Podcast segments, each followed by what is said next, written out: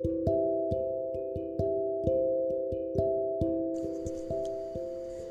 ー、オードリーの「オールナイトニッポンで」えー、東洋一のツッコミ春日のコーナーで、えー、松本伊代さんの話をしておりました、えまあ、話というか、まあ、ツッコミが、え、松本伊代のエピソードトークかみたいなエピソードトークっていうんですかね。なんて言いましたかね、えまあ、そういうツッコミだと。いうのを、まあ、毎週毎週ちょっと私は忘れてるので、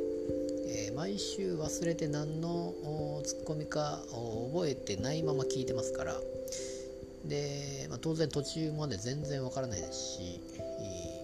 まあ、例えツッコミ例えツッコミにすればわかるんじゃないかというような、まあ、完全にはヒントを出してくれてるわけなんですけれども、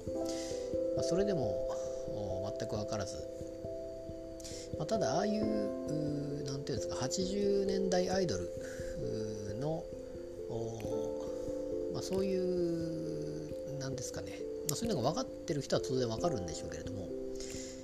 えー、ま、水泳大会とかもあんま見てなかったですしそういうキャラクターとかも分からないので、えー、だからそれを知って聞くとあのまあ全部面白いんですけれどもその旦那の名字が分からないとか 旦那の名字が何なのかがわからないっていうのがちょっとわからないとか忘れてしまっているというのが面白いですよね。これは完全に、まあ、確かに、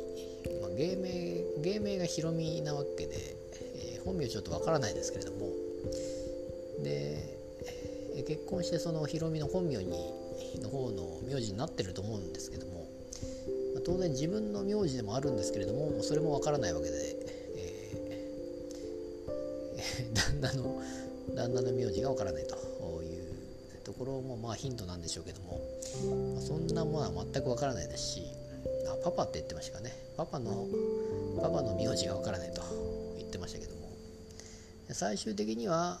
えー、水泳大会で泳げないと。泳げないので、えー、歩いてましたみたいな感じでしたけどもそこで春日さんがあの当てるというあのこれ久々に当たったんじゃないですかね。違うのかな。絶対当たらないだろうというのをなんか前も当てたような気がしてすごいなと思ったんですけどもこれもこれよく当てたなと。でも結局そういうのがまあ一応有名なエピソードというかその天然キャラ的なのがあるあったということを知ってる人じゃないと当たらないわけですよねこれは、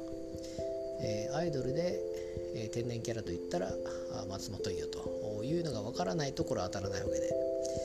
えー、なかなかここを当てるのもさすが春日さんすごいなとさすが東洋一のツッコミといったところかなと思いました。